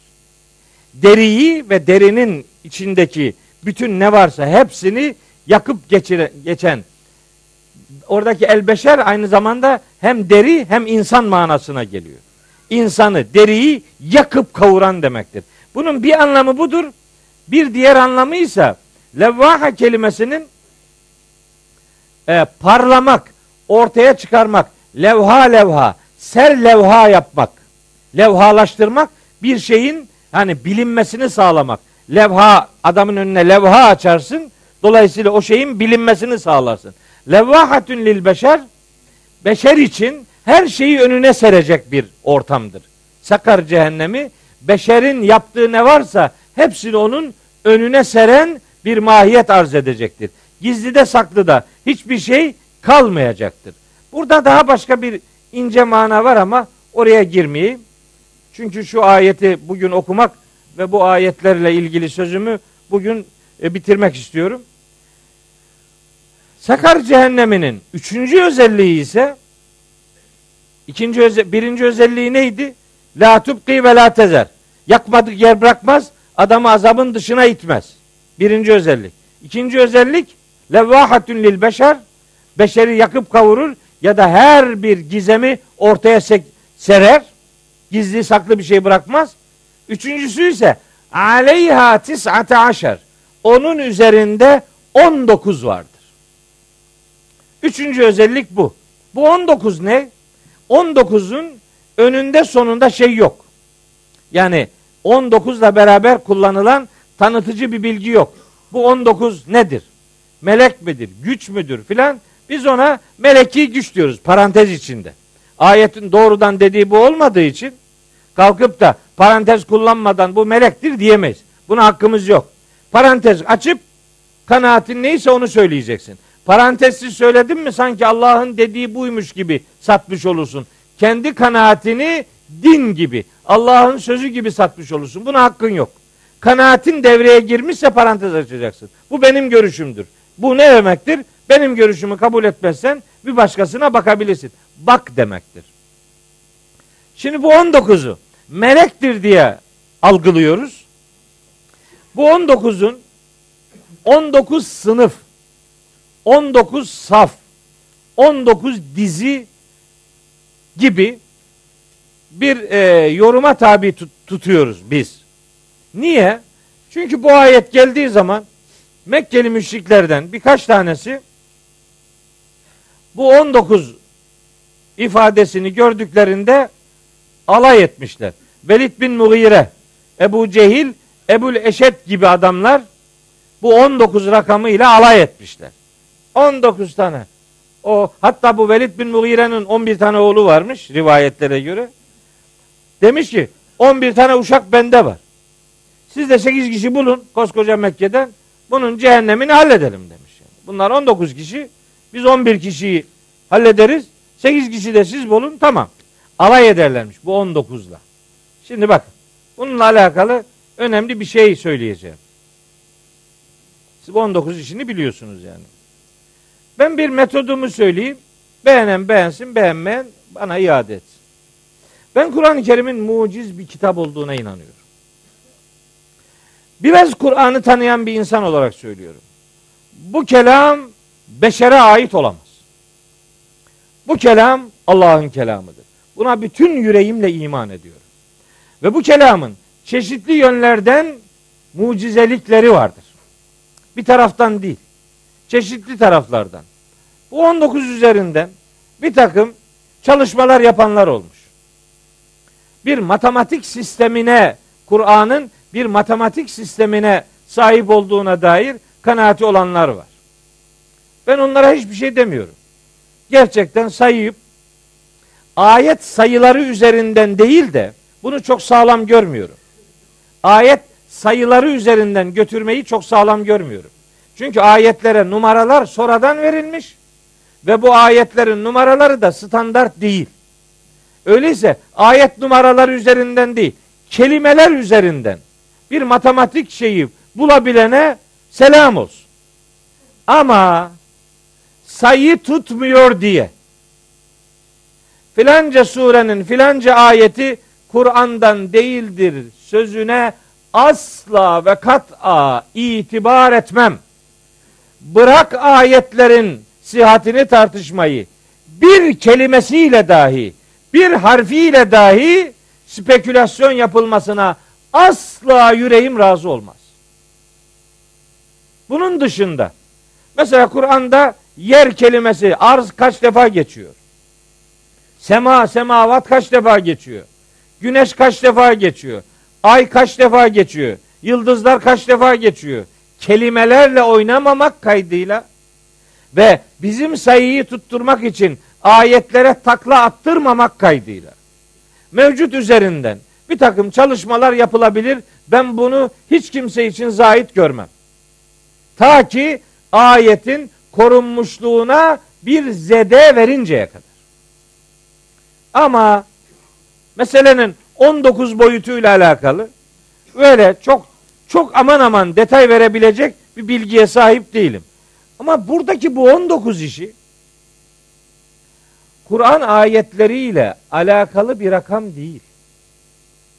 Aleyha tis'ate onun üzerinde 19 vardır dedi. Bu aleyha ha zamiri sekar kelimesine gidiyor. Bu ha zamirini arkada götürebileceğimiz Kur'an diye bir şey yok. Yani surenin başından beri gel her ayetini oku en iyi ihtimalle diyeceksin ki in hada o illa kavlül beşer. Beşerin sözüdür. Ama işte o hadadır. Eğer ona bir zamir gidecekse aleyhi olacak bu. Bu aleyha olmaz. Burada Kur'an'ı nitelendiren bir 19 üzerinden gitmiyoruz. Burada Sakar cehenneminin özelliklerinden söz ediyor. Ve onun 19 melekle, 19 güçle ilişkilendirildiği beyan ediliyor. Bir 19 rakamı Sakar cehennemi ile ilişkili. Ve bu sadece 30. ayetten itibaren ibaret değil bu. Şimdi bunun bir de 31. ayeti var. Öncesi Sakar cehennemini anlatıyor. Sonrası da onu anlatıyor. Yani ayetlerin öncesi sonrası bir konuyu anlatır da arada iki kelimelik bir ayet başka bir şeye gidiyor olabilir. Ona da bir şey demiyorum ama eğer bir zamir varsa o zamirin gittiği yeri bulmamız lazım. Bu zamirin gittiği yer sakar cehennemi. Başka bir yere gitmez bu. Böyle bir zorlama yorum yapmamak kaydıyla 19'la ilgili ayetler arasında bir şeyler bulabilirsin. Canıma minnet. Bul. Sen yeter ki Kur'an'ın izzetiyle alakalı, Kur'an'ın Allah kelamı oluşuyla alakalı bir şey söyle. Ayağının tozuna kurban olurum ben. Yeter ki Kur'an'a hizmet et. Derdin Kur'an olsun. Kendine hizmet etme. Kur'an'a hizmet et. Amacın buysa canıma minnet olsun. Ama ne olur şu metnin sıhhatiyle, korunmuşluğuyla, kelime yapısıyla, ayet sayısıyla uğraşıp rakam tutmuyor diye falanca filanca ayetlere yönelik bir farklı bakış ortaya koymayalım. Ben bütün kardeşlerimin yemin olsun vallahi cennete gitmesini istiyorum. Ben onları cennette görmekten mutlu olurum. Çünkü onları cennette görmek benim de cennete gitmem demektir. Elbette Allah'ın cennetinde herkese yer var. Yani ben ofluyum. O kadar zekam olsun. Seni cennette görmek istiyorum demek aslında kendime dua etmektir. Ama o arada sizi de göreyim. Herkesi göreyim. Sen beni cehenneme göndermekle eline bir şey geçmez. Bir adam şeytana lanet etmekle cennetlik olmaz. Allah'a kul olması lazım. Öteden beri yıllardır söylüyorum. Şeytan taşlamak adamı adam etmez. Allah'a kul olmak adamı adam eder. Allah'a kul olursan zaten şeytan taşlanmış demektir. O itibarla yani böyle bunun üzerinden gayret sarf eden insanları da böyle paylamak doğru değil. Bir gayret ilahi rızaya hizmet ediyorsa canıma minnet olsun. Kardeşim bilirim herkes. Bu ayetler ama Kur'an'la alakalı bir rakam üzerinde durmuyor. Bu ayet sakar cehennemini anlatıyor. Ve bakın 31. ayete şimdi. Ve ma cealna ashaben nari illa melaiketen. Biz cehennem ashabını melekler yaptık. Bak. Cümleyi gördünüz mü? Eğer eğer Kur'an hakkında yeterince malumatı olmazsa bir adamın önüne gelen her yerde ashabun nar tamlamasına cehennemlikler dedi mi olmaz. Bu adam Kur'an'ı bilmiyor demektir. Ashabun nar Kur'an'da geçtiği her yerde cehennemlikler anlamına gelir ama bu ayette Müddessir 31. ayette ashabun nar cehennemi işletenler demektir. Cehennemin muhafızları demektir. Cehennemi işleten görevli melekler demektir. Ayetin açık beyanı budur. Ve ma cealna ashaben nari illa melaiketen. İşte o Sakar cehennemi ile alakalı buyuruyor ki 19'u az görenlere demek istiyor ki Allahu Teala. Bu cehennemi işleten bu 19 tane var ya bunlar melekler. Bunlar melek. Ashabun nar cehennemlikler demek değil. Bu ayette ashabun nar cehennemi işleten görevliler demektir. Hani söz buradayken bir şey daha söyleyeyim. Kur'an'da ashabul cennet tamlaması da geçtiği her yerde cennetlikler demektir. Ama Kalem suresinin 16. ayetinde 17. ayetinde ashabul cennet bahçesi olanlar demektir. Bahçe sahipleri demektir. Her geçtiği yerde böyledir diye bunun istisnası yok zannetmeyelim. Ashabul cennet her yerde cennetlikler demektir. Bir ayette cenneti olanlar yani bahçesi olanlar demektir. Ashabun nar geçtiği her yerde cehennemlikler demektir. Müddessir 31. ayette cehennemi işleten melekler demektir. Bu ayrımı bilmek lazım. Bilmeden asıp kesmemek lazım. Şimdi bakın. Devam ediyor. Ve ma cealna iddetehum o cehennemin işleticisi olan meleklerin sayısını biz kılmadık. İlla ancak fitneten lillezine kefer. O sayı var ya o 19 sayısı. İddetehum onların sayısı demek.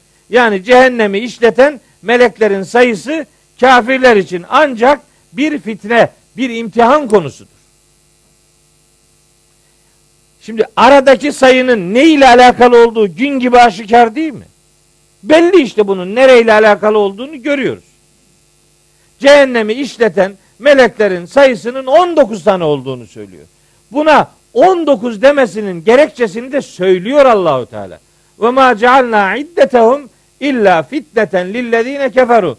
Böylece kafir olanlar için bu bir imtihan. Nasıl bir imtihan? Kafirler böyle bir rakamla niye imtihan ediliyorlar? Onun üzerinde birkaç bir şey söyleyeceğim. Hani sayıyı 19 olunca hani burun kıvırdı ya Mekkeliler. İşte Velid bin Mughire, Ebu Cehil, Ebul Eşet gibi adamlar burun kıvırınca meleklerin sayısını az görünce biz bunları paylayabiliriz, haklayabiliriz gibi bir şey söyleyince Allahu Teala bu bir deneme, bu bir imtihan konusudur diyerek melek güçleriyle, meleki güçlerle onları küçük görmeyle alakalı bir yanlış algıya temas ediyor. Mesela Tahrim suresi 6. ayette, mesela Alak suresinin 18. ayetinde güçlü, alt edilemeyen meleklerden söz eder. Aleyha melaiketun gilazun şidadun la ya'sun Allah ma amarahum ve yef'alun ma yu'merun. Ya eyyühellezine amenu ku enfuseküm ve ehliküm naran ve kuduhen nasu vel hicaretu. Yani bir ateşten kendinizi ve inanç ailenizi koruyun ki onun yakıtı insanlar ve taşlardır. Onun üzerinde melaiketün, rilazun, şidadun, güçlü, öfkeli melekler vardır. Yani Allah'ın programladığı melekler cehennemle alakalı. Hem cehennemi işletiyor hem çok güzel yüzlü filan. O herhalde denmez yani. Rilazun yani öfkeli, şidadün güçlü, alt edilemeyen bir güçten söz ediyor. Alay etmeyin Allah'ın melekleriyle demektir bu. Rakamla alay etmeyin. Melekle alay etmeyin. Allah'ın gücünü sınamaya kalkışmayın demektir bu. Ondan sonra ve ma cealna ashaben nari illa melaike ve ma cealna iddetehum illa fiddeten lillezine keferu. Biz bunu kafirler için bir imtihan konusu yaptık. Ayetin sonunda bu kafirlere ait bir ifadede diyor ki Allahu Teala bu 19'la alakalı. Allah bununla ne kastetti ki acaba? Allah bununla ne kat, ne kastetmiş olabilir ki? Alay ediyorlar yani. İşte o alayı cevaplıyor. İlla fitneten lillezine keferu. Bu iş kafirlerin bir denenmesidir. Deneniyorsunuz. Bu imtihanın dört tane boyutu var şimdi bakın. Biz kendimizden bir şey söylemiyoruz. Allahu Teala cehennemi işleten o 19'la alakalı o meleklerle alakalı bir e, zikretme gerekçesi sıralıyor. Buyuruyor ki birinci gerekçe niye bu bu bu niye bu 19 ve bir imtihandır? Sebep ne? Bir, liyesteykinellezine utul kitab. Kendilerine kitap verilenler ikna olacaklar. Bu ne demek? Akla gelen şudur. Demek ki Mekke'de o dönemde kitap ehlinden az da olsa insanlar var. Ve muhtemelen onların ellerindeki o metinde her ne metin varsa yani veya itibar ettikleri bilgi içerisinde belli ki cehennemi işleten meleklerle alakalı bir 19 rakamı var. Bu kitapta da işletici meleklerin sayısı 19 diye verilince kendilerine kitap verilenler ikna oluyorlar böylece. Ha tamam bu doğrudur diyebiliyor adam. Belli ki bir belirli belirsiz bir rakam var. Bir konu var. Tam net değil belki şüphe içerisindeler. O şüphe bu vahide de 19 diye gelince gideriliyor. Kendilerine kitap verilenler böylece ikna oluyorlar. Bir. Birinci gerekçe bu. İki. Ve yezdâdellezîne amenu imanen. İman edenlerin imanları artsın diye. Aa, bak yeni bir kavram şimdi. İmanın artması. Oysa biz ne biliriz? İman artmaz, eksilmez. İman eksilmez ama artar. Neden artmasın ki? Bakın ben bu ayetleri buraya yazdım ki ben bunları bunlar üzerinde durayım. Ama maalesef dersin ilk 45 dakikasını işte öbür meseleye ayırınca buraya vakit kalmadı. Bu gene gelecek bu ayetler. Bir daha geldiğinde bunlar üzerinde dururum. İman artar. Artar. Artmaz deyip durmanın bir alemi yok. İman bal gibi artar. İşte nasıl artar? Çok pratik bir şey söyleyeyim size. İnanmak durumunda olduğunuz şeylerden. Mesela diyelim ki 500 tane inanmanız gereken şey var.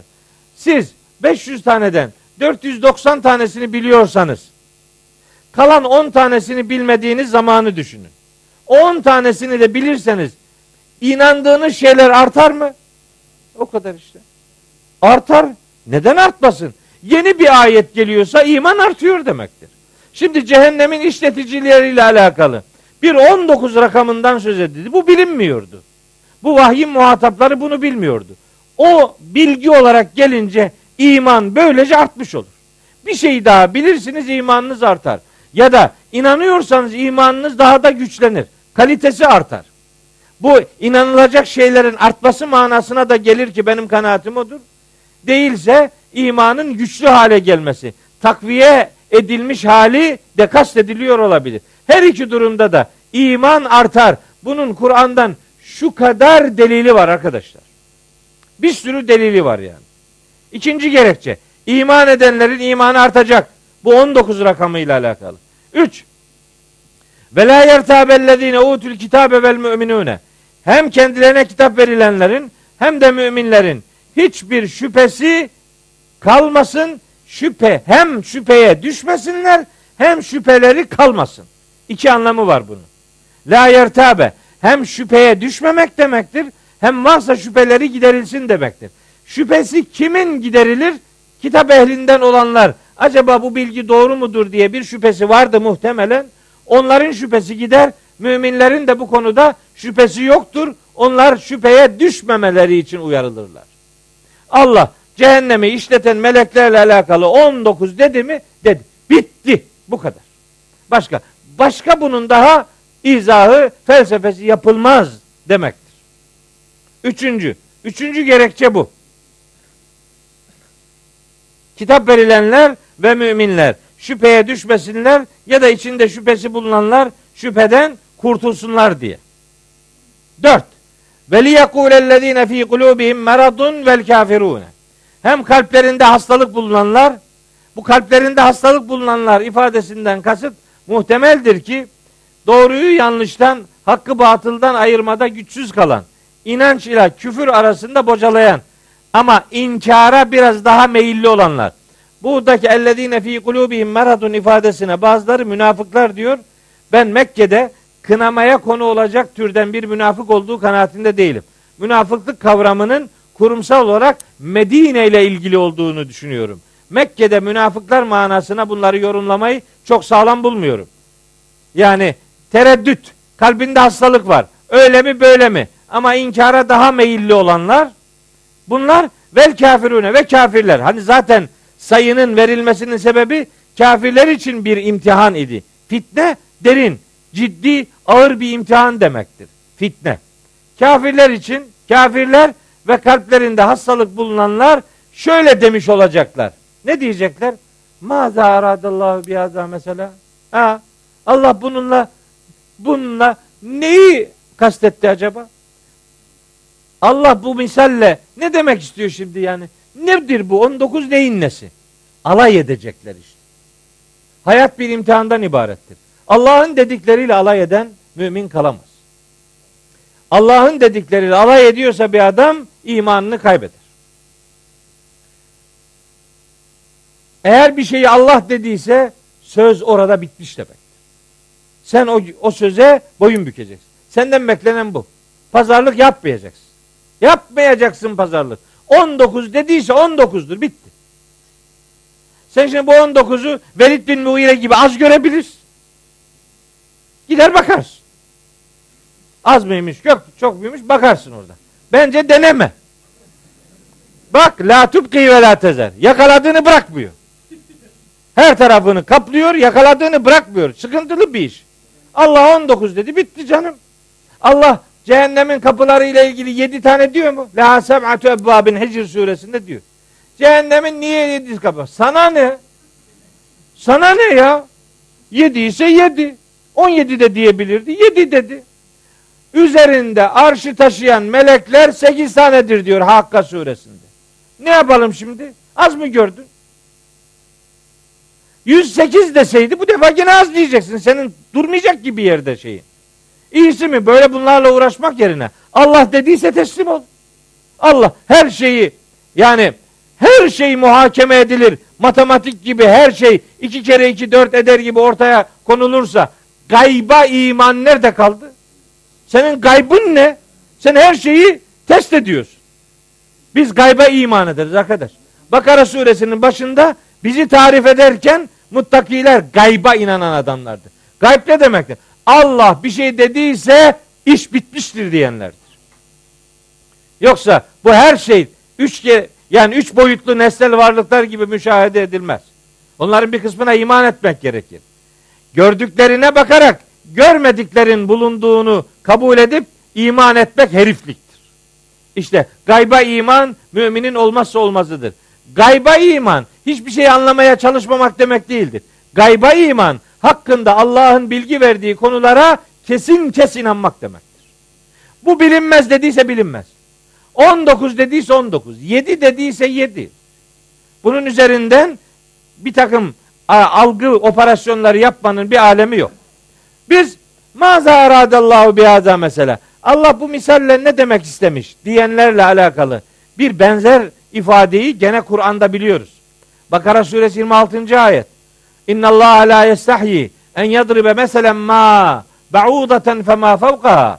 Allah sivrisineğe örnek vermekle efendim e, daha da ötesini örnek vermekten çekinmez. İnna Allah la yestahyi. Allah çekinmez.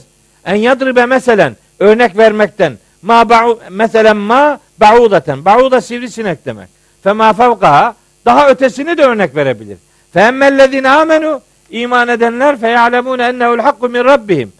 Allah o bilginin Allah katından olduğuna iman eder, güvenirler. Ama ve emmellezine keferu kafirlere gelince feyekulune derler ki Maza aradallahu bihaza mesela. Allah bu sivrisinekle ne misal vermek istemiş ki? Ne? Kastı ne? Şimdi bir adam sadece bu konuda Bakara suresinin 26. ayetini okursa konuyu anlayamaz. Onun için acilen Hac suresinin 73. ayetini de okuması lazım. Hac 73 okunmadan Bakara 26 anlaşılamaz. Orada diyor ki Hac 73'te ya eyyühen nas ey bütün insanlar duribe meselun size bir örnek veriliyor. Festemi'u leh örneğe kulak verin. İnnellezine ted'une min dunillahi Allah'ın peşi sıra yalvarıp durduğunuz varlıklar var ya len yahluku zübaben bunlar bir sivrisinek yaratamaz. Ve levictema'ule hepsi toplansa da bu iş için yaratamaz. Bırak yaratmayı. Ve in yeslubuhumuz zübabu şeyen sivrisinek onlardan bir şey kapıp götürse la yestengizuhu min onu ondan alamazlar. Za'ufet talibu vel matlubu kendisi isteyen de kendisinden istenen de ne kadar zayıf be. Sivrisinek işi o. Şimdi Hac 73'ü okumadan gelir Bakara suresi 26. ayete bakarsan bu defa dersin ki feyekulune maza aradallahu bihada mesela. Ya Allah bu sivrisinekle neyi kastetmiş ki acaba? Böyle komik duruma düşmenin bir alemi yok. Bunun başka ayetlerden karşılığı vardır. Ne derim ben? Kur'an'da bir konuyu bilmek, Kur'an'ın tamamını bilmeyi gerektirir. Birini bileceksen hepsini bileceksin. Hepsini bilmiyorsan birini de bilemez. Tam bilemezsin. O bütün içerisinde o parçanın neyi karşıladığını bilemez. Onun için öğrenmeye, çalışmaya devam. Ayetler birbirini takip ediyor. Bunlar iki tanedir bunlar Kur'an'da. Biri bu 19 ile alakalı. 31. ayette müddessir 31'de. Biri de Bakara 26 ve Hac 73'te geçer. Allahu Teala örnek verir. Ne olur peki? Amaç ne? Bakın. Kedalike yudillullahu men yeşâ'u ve yehdi men yeşâ'u. İşte böylece Allah isteyeni saptırır, isteyene de hidayet eder. İstediğini değil, isteyeni, isteyeni saptırır, isteyene hidayet eder. Kim sapacak? 19 neymiş? 19 da rakam mı? 19'u hallederiz biz. Bununla ne kastediliyor acaba? gibi alay eden kafirler. İşte Allah onların alaycılıklarını bildiği için onlara aslında bir imkan daha veriyor. Al. Sana düşen buna itibar etmektir. Etmiyorsun, alay ediyorsun. Böylece sapıklığı terk tercih ediyorsun demektir. Tercih ediyorsan Allah sapıklığı tercih edenlerin sapmasını diler. Yani sapmak isteyeni saptırır ama bu ayete karşı imanını güçlü hale getirmek isteyenler imanı artsın diye yeni bir hakikate yürek verenlere de Allah hidayet eder. İsteğe bağlıdır. O Bakara 26'da diyordu ki yudillu bihi kesiren ve yehdi bihi kesira. Allah böyle bir örnekle pek çoğuna hidayet eder ama pek çoğunu da saptırır. Kim onlar? Alay edenler. Ve ma yudillu bihi illel fasikin. Allah'ın o örnekle saptırdığı adamlar da sadece zaten sapmış fasıklardır. Allah fasıklardan başkasını saptırmaz. Allah kulunu durup dururken cehenneme atmaktan zevk almaz. Onun için ona hep can simidi ve kurtulma ipleri göndermiştir. Akıl vermiş, irade vermiş, kitap göndermiş, peygamber görevlendirmiş. Bu dört unsurla beraber Allah insanları o cehalet çukurundan sahili selamete çıkartmak için hablullah dediğimiz ipini göndermiştir. Ve o ipe va'tasimu bihablillahi cemiyan. Hepimiz sarılmak durumundayız. Sarılırsak kurtulacağız. Bu örneklere itibar etmeyenler kendileri sapkınlığı tercih edenlerdir. Allah 19 dediyse 19'dur. 7 dediyse 7'dir. 8 dediyse 8'dir. Pazarlık kaldırmaz benim gibi akreple buluşur. Sen bilirsin. Evet. Bir takım açıklamalar yaptım ama artık oraya geçiyorum. Ve ma ya'lemu cunude rabbike illahu. Rabbinin askerlerini, ordularını ondan başka kimse bilmez. Gelin bu cehennemin sayısı işletici meleklerinin 19 oluşuyla alakalı Rabbinin gücünü denemeye kalkmayın. Onun ordularını ondan başka kimse bilmez. 19 esniyor biri. Ben nas ben aslında böyle gözünü ağır ağır e, işte çarpanlara da bazen hayret ediyorum. Helal olsun diyorum ya. Nasıl sabrediyor? Bu gürültülü sesin karşısında nasıl böyle böyle rahat edebiliyor? Ben kendi kendime korkuyorum. Ama ama adam korkma yani biraz sıkıntı olabiliyor. Şekeri olanları uyku basabilir. Ama uy Kur'an ayetleri uykuları kaçırsın diye gelmiştir. Uyutmak için değil. Ama siz esneyebilirsiniz. Ya bir de ben esnersem Bak ne olur o zaman işte karma karışık olur burası. Ve ma ya'lemu cunude rabbike illahu. Ma ile illa. Onun askerlerinin, ordularının sayısını Allah'tan başka kimse bilemez. Hani şeyde var ya Fetih suresinde var. Ve lillahi cunudus semavati vel ard. Göklerin yerin bütün orduları sadece Allah'ındır. Şurada bir liste çıkardım. İşte gene vakit kalmadı. Onları söyleyemeyeceğim. Allah'ın orduları zannedildiği gibi sadece meleklerden ibaret değildir. Allah'ın bir iradeli orduları var, bir iradesiz orduları var. Allah'ın tabiata yerleştirdiği güçler de Allah'ın iradesiz ordularıdır. Müslüman iradeli kullar üzerine düşen görevi yaparlar. Her fedakarlığı yerine getirirlerse ve yetersiz kalırlarsa iradesiz kullar devreye girerler. Unutmayın. Sen gemiyi yapmana bak. Su lazımsa Allah getirir. Sen yola çıkmana bak. Denizi kara yapmak gerekiyorsa onu yapar Allah. Sen görevini yap, kahramanlık yapma. Sen Allah'a akıl vermeye kalkışma. Görevini yap. Allah seni yalnız ve yardımcısız bırakmayacaktır. Evet. Ankebut 69. ayet. Vellezine cahedu fina bizim uğrumuzda fedakarlık yapanlar var ya lenehdiyennehum sübülena biz onlara bütün yollarımızı göstereceğiz. Allah demek iman ve imkan demektir.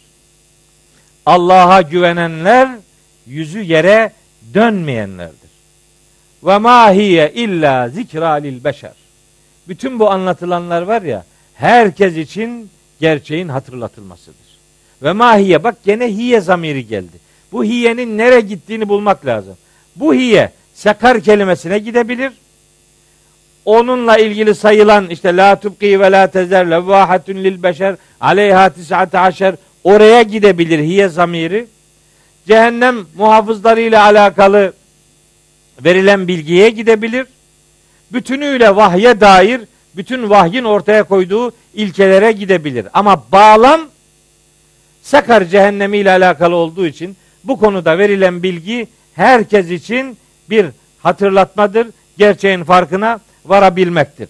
Şimdi ilahi bilgilendirmelerden istifade edebilme duasıyla dersi bitiriyorum. Allah kitabında verdiği bilgileri hak ve hakikat ölçüsü olarak kabul edenlerden ve hayatını o ölçüye göre dizayn edenlerden eylesin. Ve Cenab-ı Hak yüzünüzü kendi rızasından ayırmasın, vücudunuzu o rızanın dışında istihdam ettirmesin. Allah'a emanet olun.